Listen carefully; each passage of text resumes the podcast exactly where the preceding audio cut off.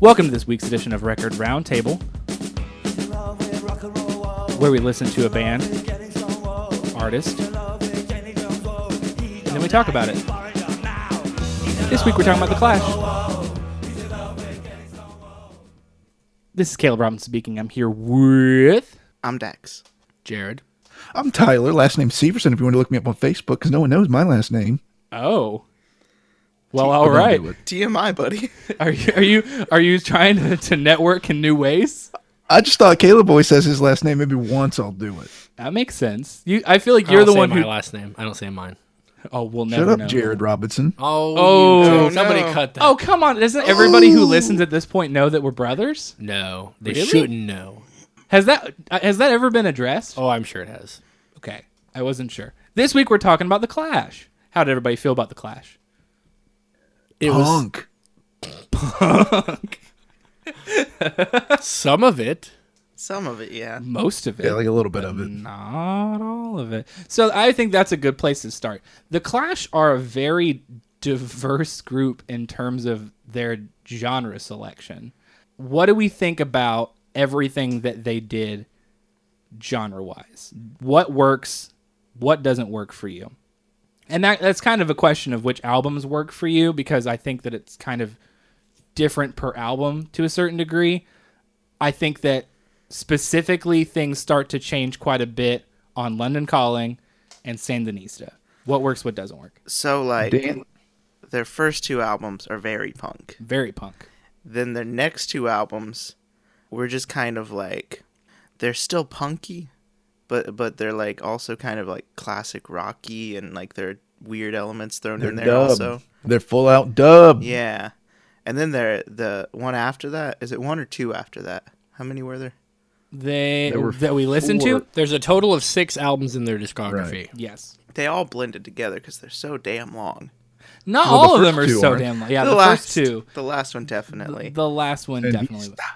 Do we just want to get into Sandinista now? it was so interesting. I, I was into it and hated it at the same time. Two That's too and a long. half hours. Triple album. It's okay. So here's where I will say I don't think that an album that is this long is inherently too long. For instance, there's a very popular group, Swans.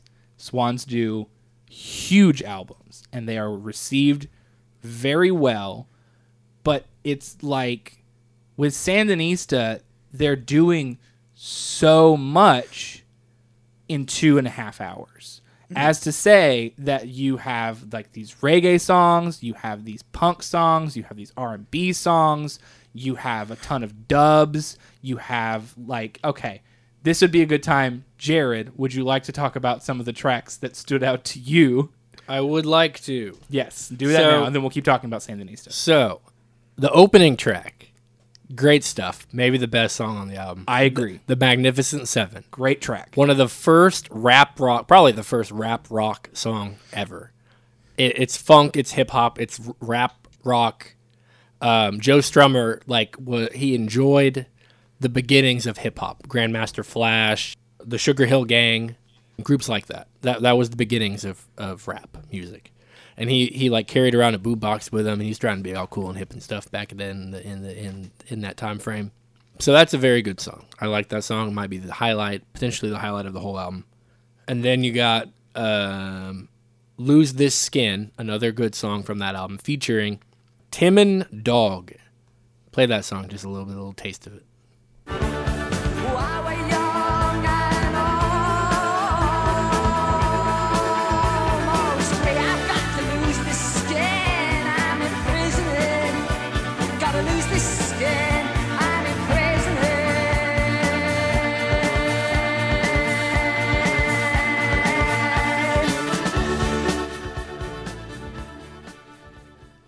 That is a that is a English singer, Tymon Dogg, very like uh, kind of like the Pogues or whatever. Mm-hmm. Uh, and he sang lead vocals on that song. Yes. And the Clash did not sing that song. That was just a guy. Yeah. It's very bizarre. But that like that song, it was like so different that it actually like helped that album. Whereas most of the other stuff was very bizarre. Then Here we go. You get to the end of the album. Yep. You got all these weird dubs. You get like some backwards tracks. You get all kinds of craziness going on. And you got career opportunities. Go ahead and play that. You really want to be a cop. Career opportunities are ones that never knock. Every job they offer used to keep you at the dock. Career opportunities are ones that never knock. Was that an episode of Peppa Pig? It's truly grating. Truly, perhaps the worst thing you could have possibly put on an album. That Go was ahead. that is a, a a cover, I suppose. Although it's hard to cover your own song on your own album, but it's a reworking of uh, the song "Career Opportunities" on their debut album, The Clash, sung by uh, the children of their keyboardist Mickey Gallagher. His two young children, Luke and Ben, just singing over a simple keyboard melody.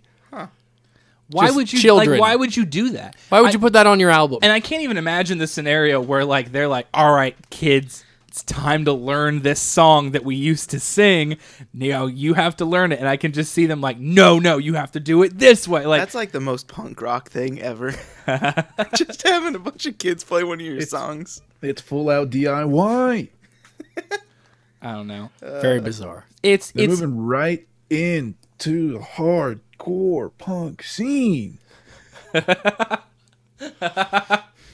it's just this album just I think is doing too much. And that's really my biggest gripe. I Do you think, think that, it's weird? Hmm.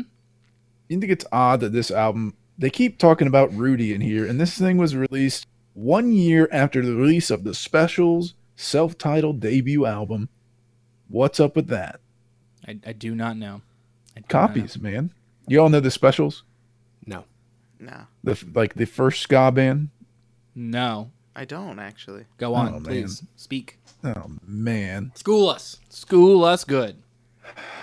the Specials were an English group formed of African, well, not African American, African Englishmen and standard white Englishmen, in which they played basically like you know essentially Clash esque punk music with Mhm. trombones and trumpets, and it was essentially like one of the early, more popular ska groups.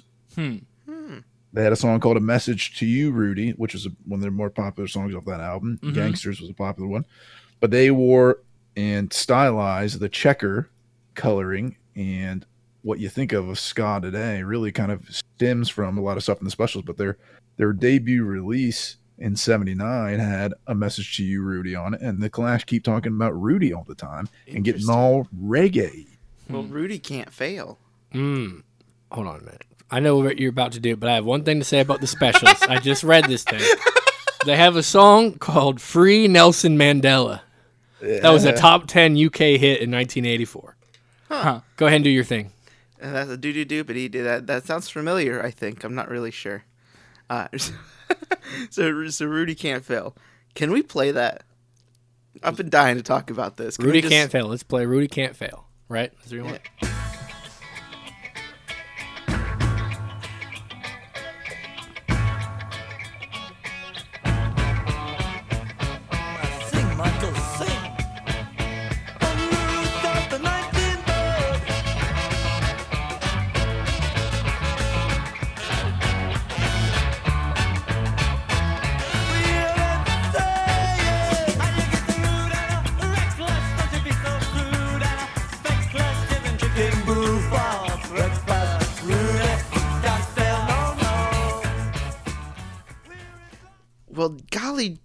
doesn't that sound familiar?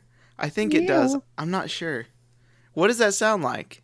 That's what we're trying to figure out. I've been. This It's is truly a bugging stumper. me. Tyler, you got anything? Oh, y'all don't know? You tell us what It's- you think it sounds like. So it's got the Bo Diddley beat kind of in there. And Yeah, so I dun- got I, yeah. That dun, dun, dun, dun, dun, dun. dun, dun, dun, dun, dun, dun. So there's that, but there's definitely something else. It's Kookaburra. I still don't know if It's I agree kind of with that. kookaburra. What do you think, Tyler? You think it's Kookaburra? No, it's a theme song for a children's cartoon. Oh, is What? it? What song? You don't know it? I don't remember. It's stuck now. It's in my head. Oh no, Oh, we were so no. close.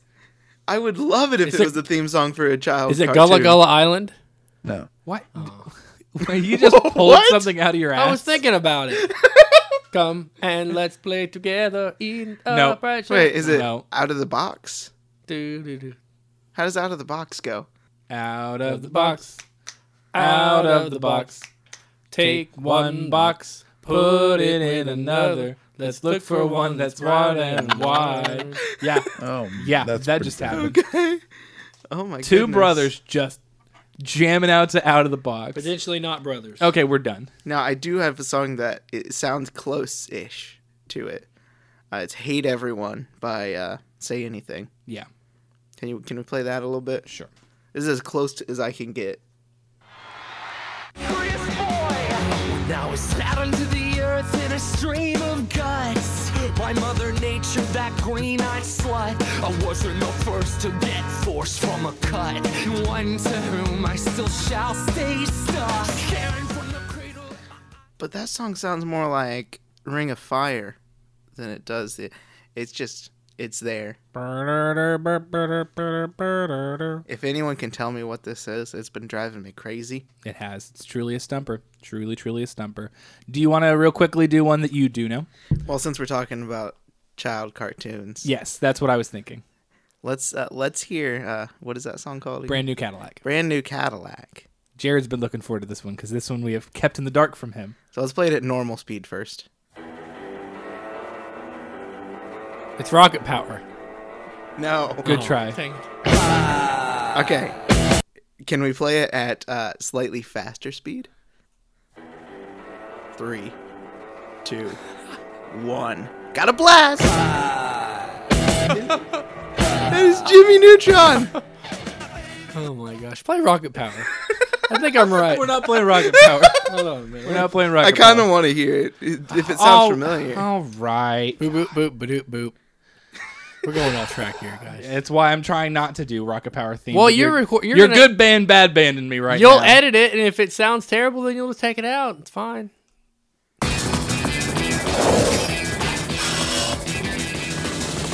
Yeah, no, that's just that's Yeah, Beachy that's- Bud, but no, thank you. Beachy Bud. Buy the T-shirt on our right. Patreon. Now I don't even know where to go. Let Tyler, Tyler can talk. Well, he hasn't talked about Sandinista. Let him talk about Sandinista. yeah, please. What am I talking about? Sandinista.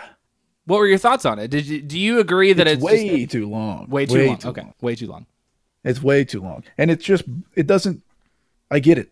Clash, now you're reggae dance. You started off as dance punk, even. You started off with a little jingly sounds. You had some pretty good guitar tones. And you're like, guess what? Now we do reggae things and stuff. Yeah, but then what happened on Combat Rock? Jangle, if you will. On Combat Rock, they're like, guess what? Now we've got to make songs that people want to listen to. It was, So we're going to put a whole bunch of garbage in there that reflect the 80s. yeah, it was a weird shift. Like they were doing all of these weird experimental things, and then they were just like, "Well, now we're a pop rock band." I, I like combat rock. I like uh like rock rock the Casbah is an eighty like it's pretty good eighties tune. Because I mean, at that point, I would rather You know them do. better? I'd rather them do combat rock than do what they did on Sandinista. Sure. Mm-hmm. So like, If you, If yeah, they- but you could take all the decent songs on Sandinista and make a, a pretty good album. I Well, they didn't do it? Yeah, they did not. I agree that no. if you condense Sandinista into some select few tracks, it would probably be one of their best albums.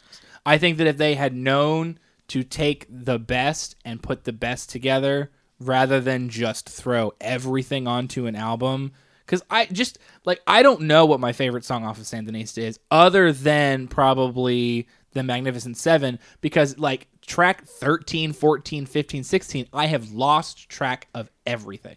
Yep. There's just too much. Yeah. Yeah, there is too much. It's supposed to be a world music album. Yeah. Mhm, yep. I uh, what? And do- it was- okay, before you go on from that, what do we think about world as a genre? It's are- weird. What the Well, concept I- is weird. it is literally means. We love the Earth. Oh, don't you start? It is our planet. Don't you start? Not on. Not here. Not now. Anyways, with world music, world music is this. Oh my god. World music is essentially non-Western music, and it's an entire genre that is just saying these are the sounds of non-Western music. So when you listen Yeah. to an album and they say, "Oh, yeah, this has like a world feel to it," what you're saying is this doesn't sound like Western music, and that's it. Eh, I don't know about that. Yeah.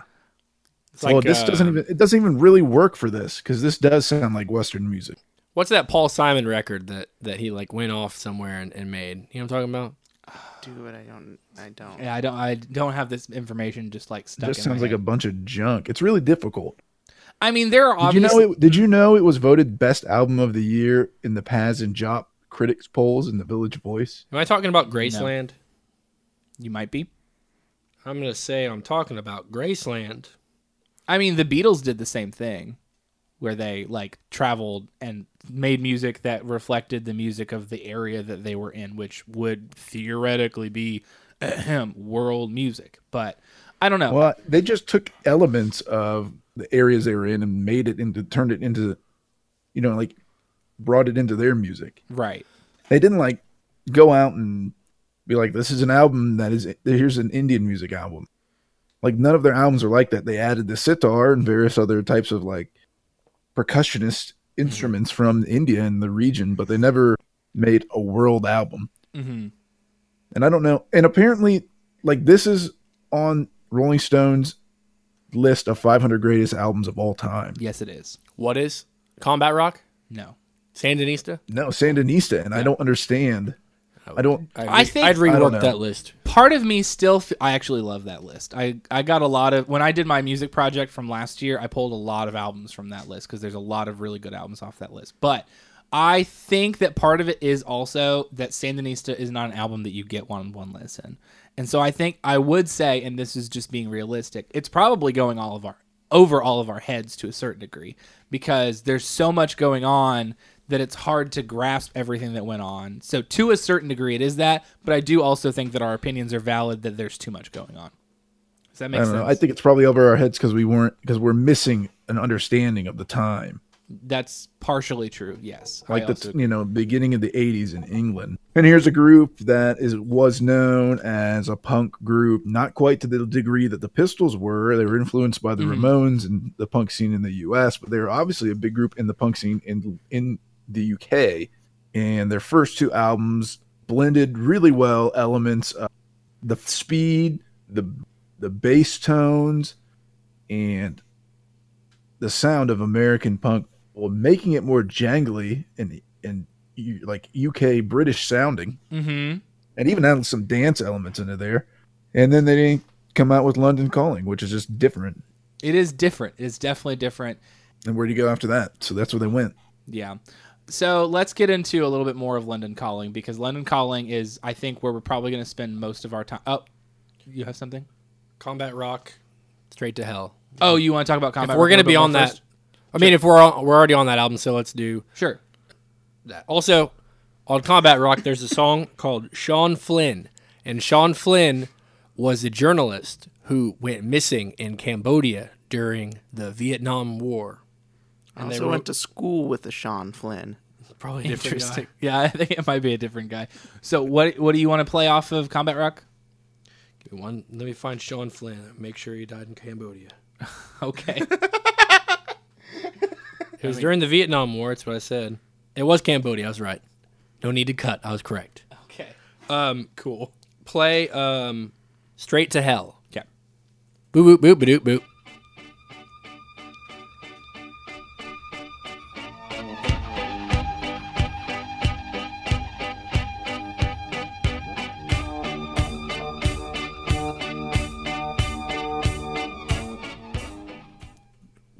Well, Weird. golly, gee, Credited. I thought I thought that Credit that, that song from was going to be MIA from this episode. oh my.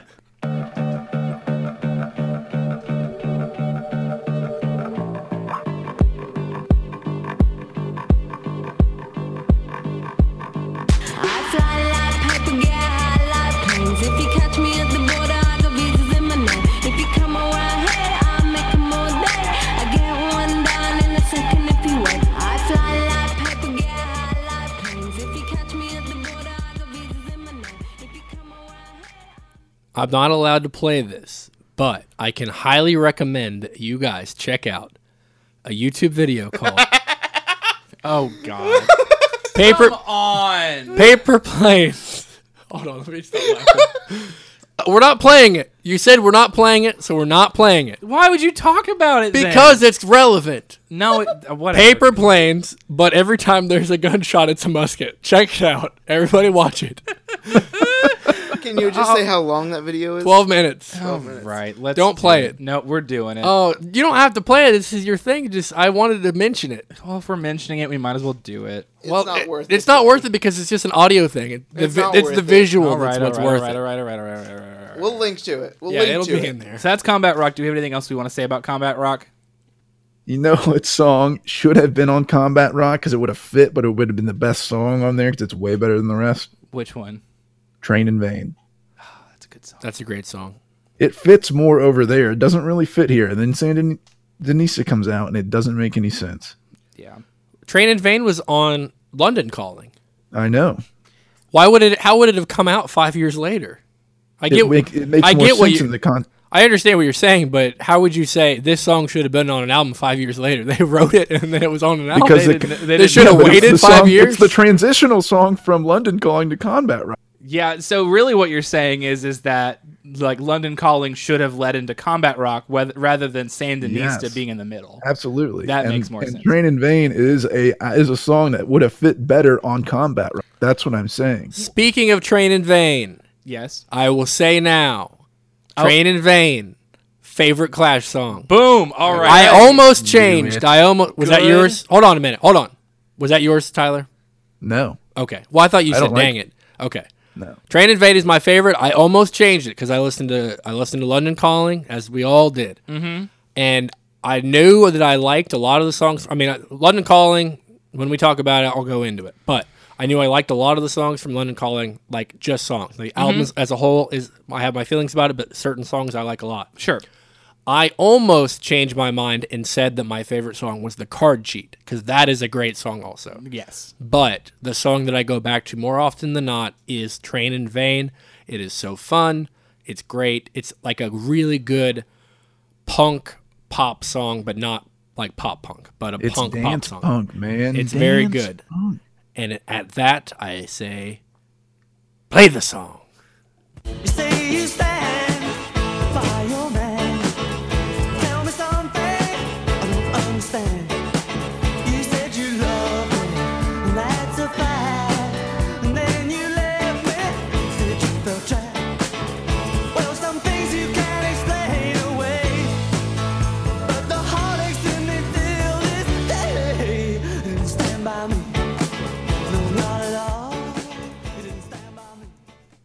That was a good transition. Well done.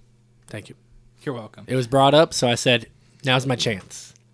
I'm not going to miss my shot. That's what Hamilton said. I do agree though that that song has so I think the interesting thing is is that London Calling has both elements of combat rock and Sandinista. I think that their musical trajectory makes a lot of sense. I think that the punk elements that they had on their original albums all made sense from where they started. I think that the transition into what they did with London Calling is an important and interesting transition and I think that both of their following albums sound like it makes sense that this is where they would go with their music following what they did on London Calling. The success of what comes after London Calling is what I would put into question, but I think that what they did makes sense. So, yeah. So, like I said, I was, what we were going to do, which is, which is fine, uh, talk about London Calling because I think London Calling is probably the album that we would talk about the most. The first thing that I want to talk about, and this is something that Jared brought up uh, when we were listening to some of the music, there are a lot of political elements to the Clash's music. They're very politically driven, like artist, and that makes sense because that is what punk is. Punk is a very politically charged, politically important genre. A lot of what comes out of punk is politically relevant. But Yeah. what Jared said is, Why don't you let me say? please. Okay, thank you. I was actually going to motion Oh, to you, and Oh. it's okay. All Go right. ahead. Jared said He is- motions to me now. Um, so with the like, the Sex Pistols and the Clash are both probably the best punk bands from the 70s, arguably the, best punk bands ever. And they both are very politically driven. The difference is is that the Clash talk about very descriptive political elements in their music that is difficult for a US audience to kind of get behind. Like the the Sex Pistols talk about anarchy. And those are things that I can, you know, get behind and I can understand. Oh, you can get behind anarchy. Where That's an and interesting position to take. Whereas, like the Clash talk about specific parts of, like I don't know if I can really like um, associate that much with the guns of Brixton. I, I don't live in Brixton. I don't know about you know the guns there. you know, like tell me the about difference Brixton. the difference comes with the pistols talk about the anger that the like the society in England in that time felt against the representation, right? So they're utilizing the anger and they're talking about it in terms of social uprising as compared to the Clash who are talking who are more of a social critique.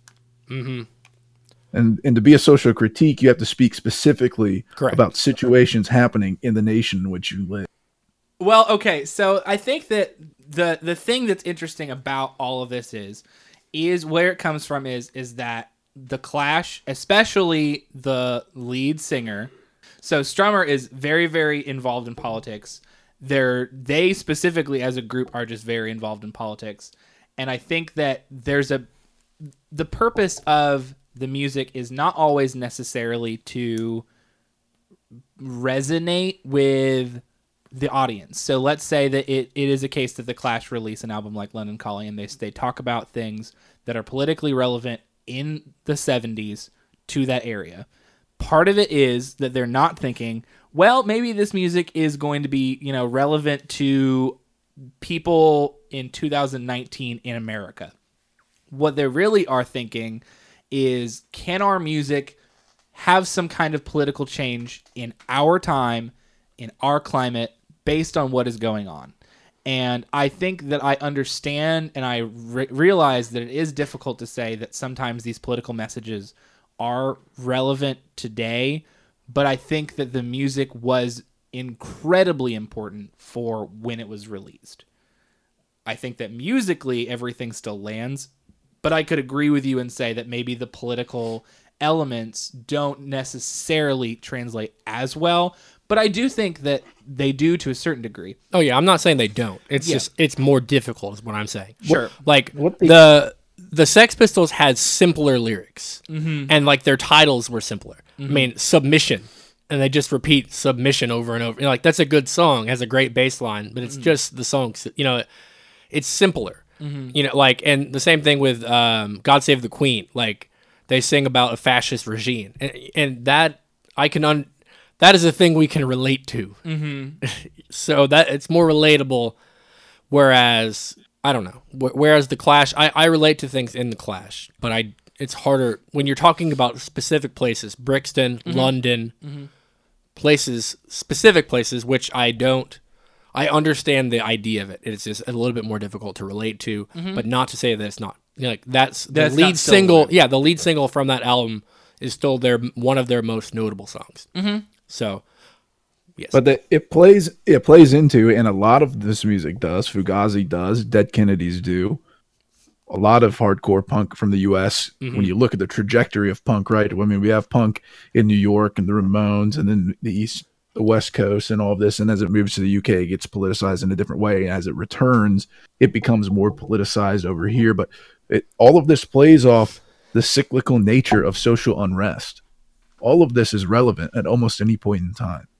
I mean, you can you can listen to a lot of these songs, especially, for instance, uh, "Police and Thieves." That's my favorite Clash song. Ooh. ooh, "Police and like- Thieves." Are you like? It's obviously relevant today. Mhm, I agree. It's so clearly relevant because of this cyclical nature of social unrest, and they really tune into it in a different way. I mean, I can be angry all the time, and I can listen to the Sex Pistols and always be like, "Yeah," but I can't understand the nature of social unrest in the way that you can th- with the Clash. Yes, Real quick, I'm going to play some police and thieves and then we'll come back to this topic.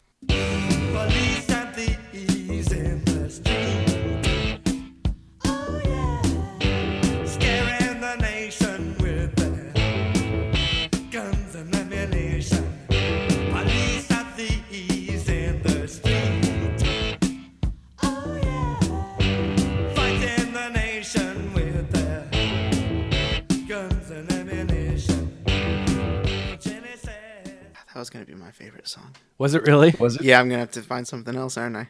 Oh, I'm not I'll pick necessarily. your, I'll pick your favorite. You like the dance, the dance elements that they're throwing in on their debut mm-hmm. in '77. I, first off, this is my favorite. This is my favorite Clash album as well. I'm I'm I'm I'm in disagreement with the music world and saying that this is better than London Calling. I mean, you're not far off. This just There, this just landed and hit in such a perfect way for me. Ooh. The day. I mean, the debut is still considered one of the most important punk albums of all time. Rolling Stones put it as number two on their most important punk albums. Uh, number twelve on their Rolling uh, Rolling Stones put it as their number twelve on debut albums. Um, Pitchfork put it number forty four on the of, of all albums in the seventies. Enemy put it as in their top 50 or 500 of all time. Like it's still a super super important album, but I do agree that a lot of people will see that London Calling is considered their more important and relevant and better whatever album. Yep. I'm st- I would still say that London Calling is my favorite album. I I do really like the debut album though. I so I I don't I don't I don't think that you're by any means out of I, I don't think it's weird that it would be your favorite, I guess. Yeah. I've got a little I've got a little uh that sounds familiar from that album. What? Who is this? Tyler Severson coming in with the that sounds familiar. What you It's a got? little it's a little punk nerd that sounds familiar. It's on the song Cheat right around one minute ten seconds. You got it.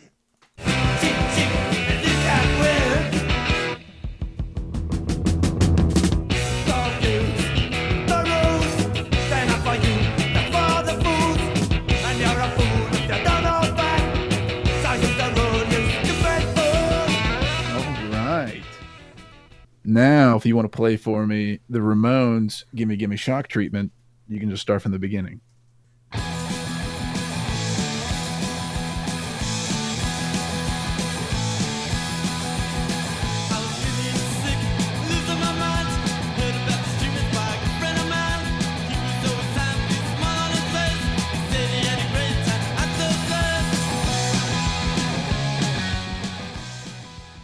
All right, Dax, our resident that sounds familiar aficionado. What's your verdict? I am neutral. Oh, All right. All right. I won't discredit it because I, I hear elements, but you don't hear the same lyrical progression? I hear elements. I am neutral. that sounds in the same realm. That sounds in the same realm isn't Man, interesting. he's so discrediting. I'm never doing this again. Oh man. Here, let's do one that's pretty direct to to appease Dax. I know he's got another one lined up, so we'll do it real quick. All right. Now I'll, get, I'll give you mine. Let's hear uh, Live While We're Young by One Direction.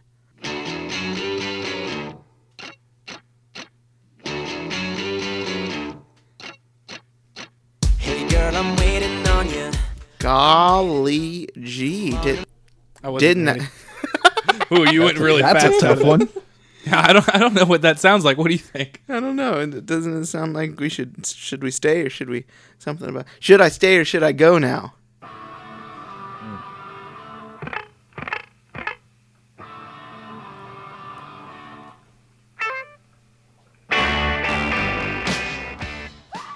Pretty direct on that one. Yeah. Right on the nose. They do that on occasion.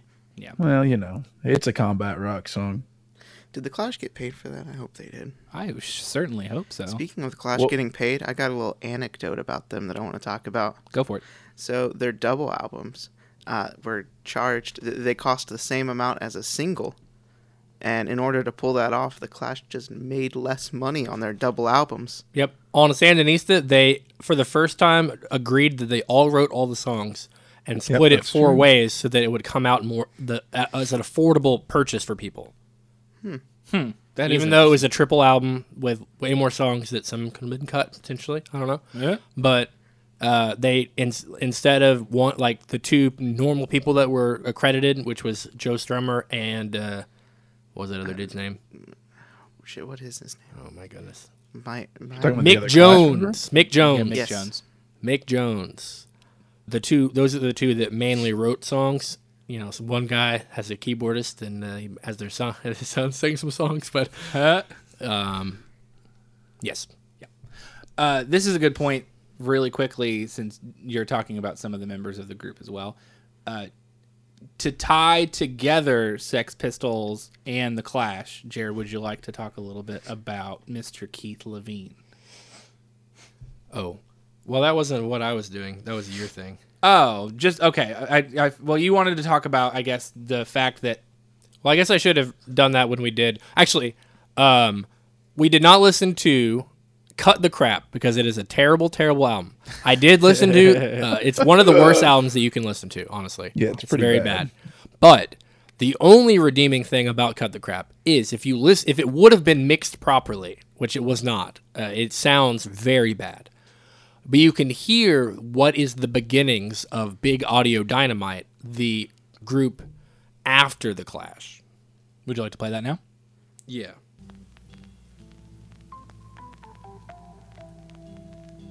Led by Mick Jones.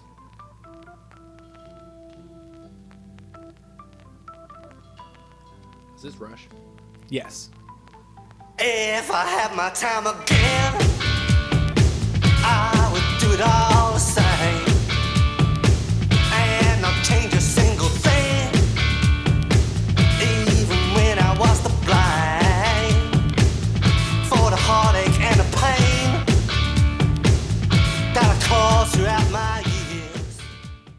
I think we're both thinking the same thing, Dex. Golly gee. Uh, but yeah, so that that was the the the group that was led by Mick Jones. Yes. So Keith Levene also came out of, and this was he was not the he was one of the founding members of the Clash, but did not remain with them throughout their time. Correct. When he left, he was also a member of the band Public Image Ltd, which was fronted by Johnny Rotten. the man himself. So there is actually like we've been talking about Sex Pistols and we've been talking about the Clash, and there's obviously a big tie to those groups. So thought I would throw that out there. That's some interesting, interesting stuff to talk about. You had one more, Jared. Pistols. Oh, um, the other group, you mean? Mm-hmm. So there is a punk group that was started in 2002, also by Mr. Mick Jones, formerly of the Clash and Big Audio Dynamite. That is a duo, a punk duo consisting of Mick Jones and Tony James, formerly of the punk group Generation X, called Carbon slash Silicon. Silicone, silicone, silicone. However you want to say it, it is fine. So play that. There's a song. Yeah, uh, the, was- I first heard this song uh, on, I believe,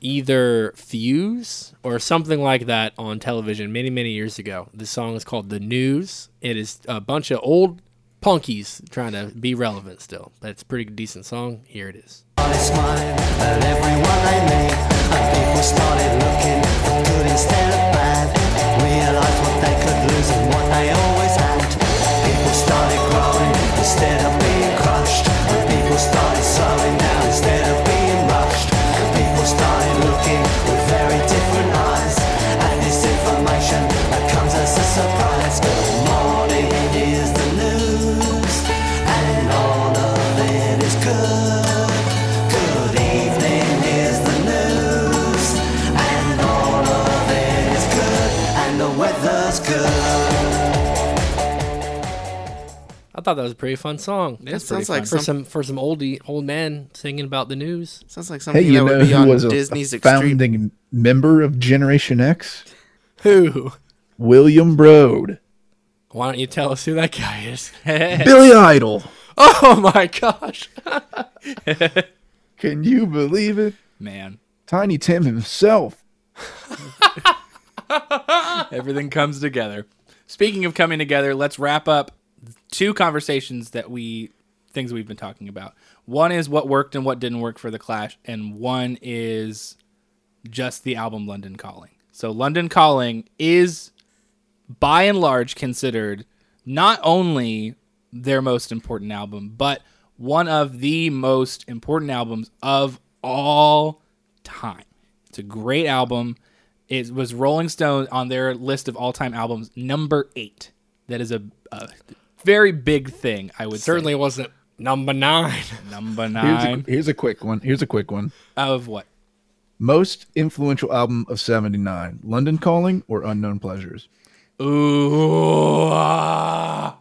What a rush. how could you do that to me? Oh. London calling for me. They're both really, they're both post punk albums. They are. I agree. That's the interesting thing, thing too. Uh, Dax, you were talking about. You felt like you got some Talking Heads off of this album as well, Yeah. because it's there. It's it's even kind of like new wavy. Ooh. Talking Heads, also spurring from the punk movement. Uh, There's a lot of interesting things that sprung from the punk movement that we have talked. Uh, Talking Heads, of course, had an album from the same year, Fear of Music, that was received very, very well. Uh, Good music. So I don't between Unknown Pleasures and London Calling, I think that I would put Unknown Pleasures slightly above London Calling. Yeah, that's, No. that's what I. No. That's fair. I it's that's a tough one. Unknown Pleasures is not res- I- well, it still is considered one of the most important albums of all time, but I think that most would probably say I think most would probably say London Calling. I would say.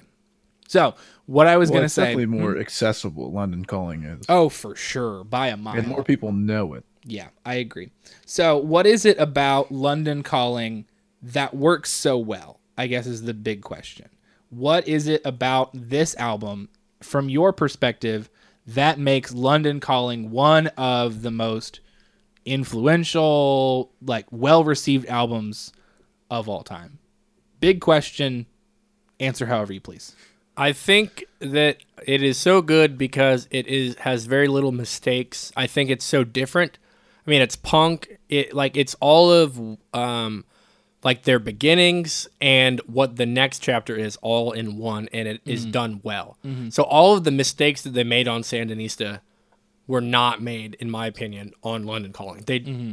like them doing world music, reggae, punk, rock, dance punk, all of those things that they incorporated into London Calling all worked for me. Mm-hmm. Um, I like their more poppy rock songs on that album. Like I'm hoping that you transition into this. Come on, you got it.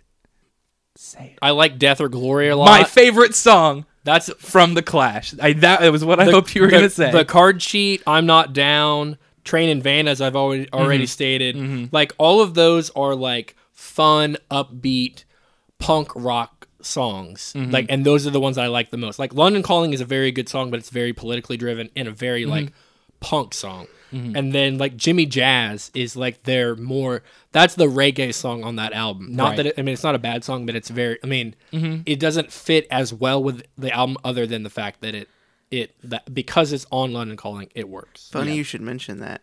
I'm gonna change my favorite to Jimmy Jazz. Oh man. Okay, I'm gonna play Death or Glory first, Yes. and then I'm gonna play song. Jimmy Jazz. Death or glory become just another story. Death or glory become just another story. And every gimmick hungry out digging for rock and roll. And then here, right out, we're gonna go right into it. Jimmy Jazz. Walk I said he ain't here, but he sure went by. Oh, you're looking for Jimmy Jazz. Yeah, they said, stop to my cigar for Jimmy Dread.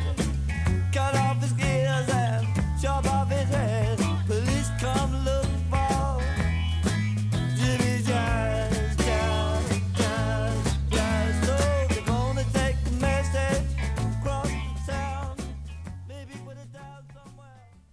Two very different songs. That was kind of like uh, the way that he sung it, like his vocal inflection was similar to Dylan a little bit. I, I The was way that he thinking. Randy Newman. That's that's all right too. Newman. Newman. We have. I don't think we've ever talked about Newman on this podcast. We We have talked about times. Randy Newman. Have we? A little bit, a Yeah, little bit. briefly. Okay. Dax, hmm, hmm, hmm, any thoughts on what makes this album work for you?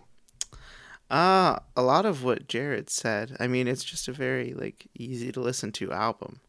Like you can dive into it or you can just like leave it on. Like there's there's many layers. Much like an onion. Much like Indeed. Wow. Tyler, what are your thoughts? I think that this album, I think eh, like the time has just as much to do with it as anything else, right? So it's 79, punk is changing. We're moving into the 80s. It's the third album that they're putting out. Their sound is starting to change. They've always had that dance punk sound with a little bit of a reggae vibe. They've always thrown some reggae in there. And I think that what they've done on this album is taken varying various different sounds and like different styles from the things that influenced them or that they found interesting and they were able to change them into a way that sounded new and fresh and outside of what punk was and what music that musical area was so i mean for instance if you listen to the beginning of brand new cadillac that little guitar riff that comes in that's a very 60s surf rocky sounding thing but they've placed it in there at the beginning and they've transformed all of that sound into the rest of the song into a way that just has something new and exciting in it Mm-hmm. I think they've really done a great job at taking old sounds, whether it be their old sounds, whether it be varying different sounds from the early 70s or even some of the 60s, and really addressing things in a different way. And even a little earlier too, because they have some jazz elements on this album that Yeah, surprised me as well. So, so close closing closing conversation that I want to, and we can make it brief. How do you think that the Clash has influenced music today? It's usually our, a good, I think, closing way to talk about things.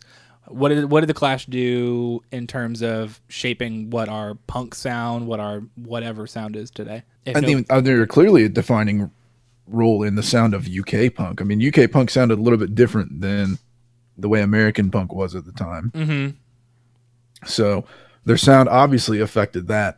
And I, I mean, I when I listen to especially um, the self-titled, a lot of the tone in the guitar and some of the ways that the guitar is playing really remind me of later to come the Smiths Mhm. and various groups like that. Yeah. And I can see a lot of those influences in like a jangle pop or more, uh, you know, that the pitch and tone rock pop uh, groups that come along from that point on.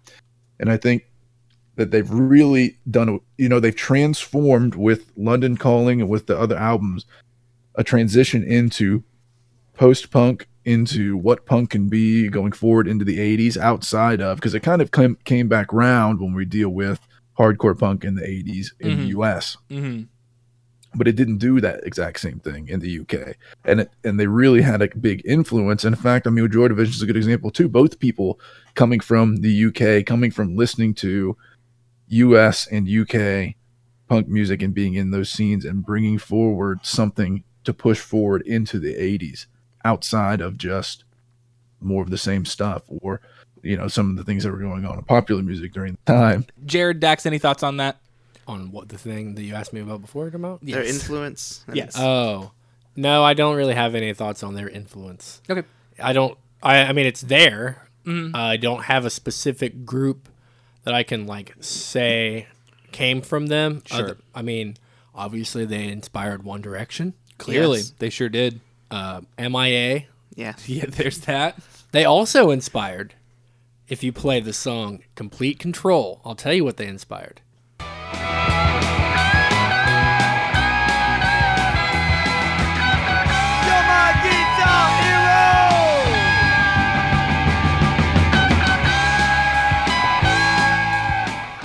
All that for that. Yeah, they said you're my guitar hero. and then they ah. made a whole video game series based off of that. I don't know that the whole video game series was based off of that one line from a Clash song, but I hope it was. i've got three things i'd be remiss if i didn't mention Okay, let's hit him. One of them is the clear borrowing of Elvis Presley's debut album cover for London Calling. Yep. Definite callback. Pretty cool. The other, we didn't talk about Give 'Em Enough Rope, although I think it's a really great punk album. We did not talk Good about that album at all, did we? Nope, Nope. Tommy Gun, Safe European Home, my favorite from that album. Really a great punk song, a little bit of poppiness in it. Also, just a really good album. Pretty good middle album, right? That kind of really defines some some good punk sounds. Mm-hmm. and we got one single in specific that we did not talk about that was not on here because they did this thing too where they've released some singles that were not on It, I know what it other is. albums. I know what it is. Which one? I fought the law, baby. No. Dang it. Really? Now I fought the law? No, we can talk about that briefly because Dead Kennedys did a version that's way better. So did Green Day, but it was not better. Ooh, I'm talking about White Man in Hammersmith Palais. Mm, that Know that song? It's song a full out. Nobody Classic. knows. Really, it's a full out. Yeah, it's a full out reggae track. That was a single off of their first album era. You want to play a little bit of it? Yeah, go for it.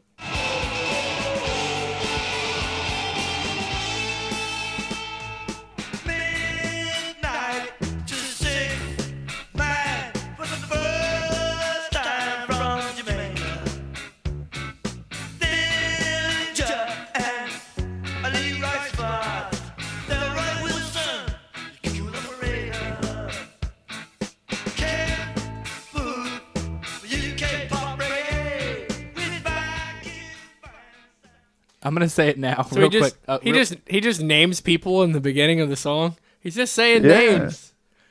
I'm gonna say it now, and it, it's a little bit of a hot take. Uh, I hope that this is the last time we have to talk about reggae, because I will say it now. Oh. I am not a fan of reggae Oh, music. Yeah, he when we listened to Sandinista, he's like, I don't like reggae. I said, play. I'm let me play many rivers to cross, and he's like, I'm not into it. I was like, come on, this is a good song. I'm just it's this it's that same damn guitar like structure, and I'm just not into it. I don't know. you like the Roots? He What, was the only white guy at the reggae show at the Hammersmith. Wow. That's what he's singing about. This I bought um, the Clash self-titled. It was a deluxe edition because that's what they sold at Best Buy at the time because they suck. At when I was in middle school, I bought that on the same exact day in Battle Creek, Michigan, that I bought Fugazi in hits. And I listened to both of those albums forever. Both very good. So that album's part of the reason it's my I'm biased is because of that. I'm sure That makes sense. the the uh, deluxe version had that and Clash City Rockers, and I Fought the Law. All three of those singles were also on.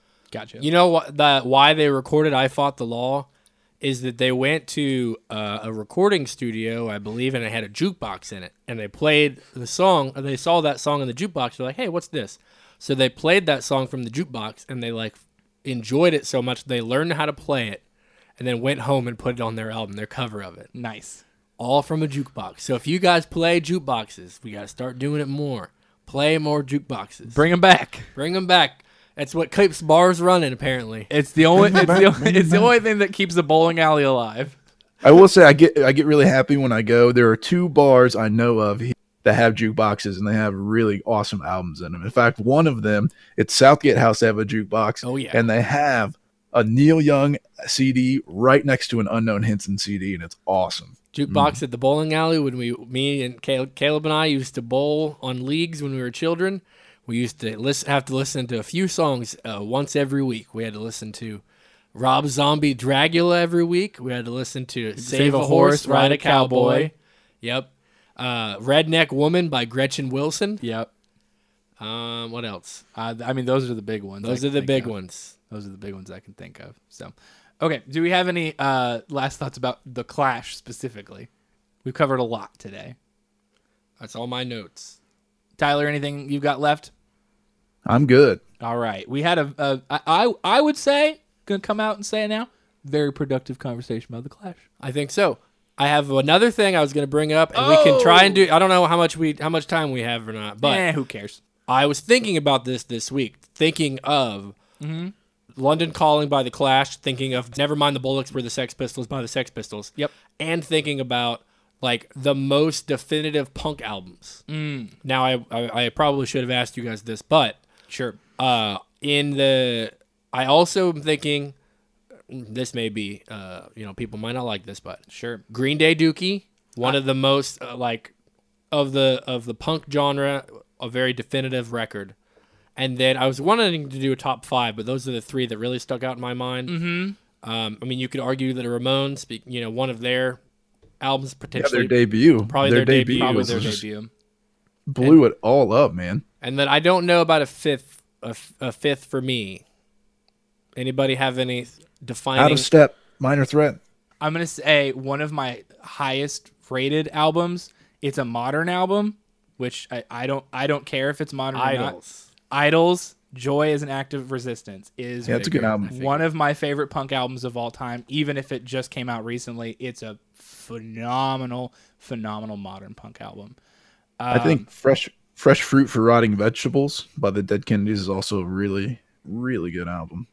That is difficult. I mean, you can it's I mean, really, it doesn't have to be like definitive in terms of culturally. It could be definitive Mm-hmm. for your for yourself. What helped define you liking punk, and those are the ones that are for Yeah. me. I That's would- why Dookie's on mine. Dookie is on mine as well. Sex Pistols, Nevermind the Bollocks is on mine as well. Yep. I think that I mean yours are going to be similar to mine because our punk music was Nirvana, shaped never similar. mind. Even though it is, um, cons- I mean, it, it is grunge, but it was but influenced by punk music for sure. that's probably my fifth.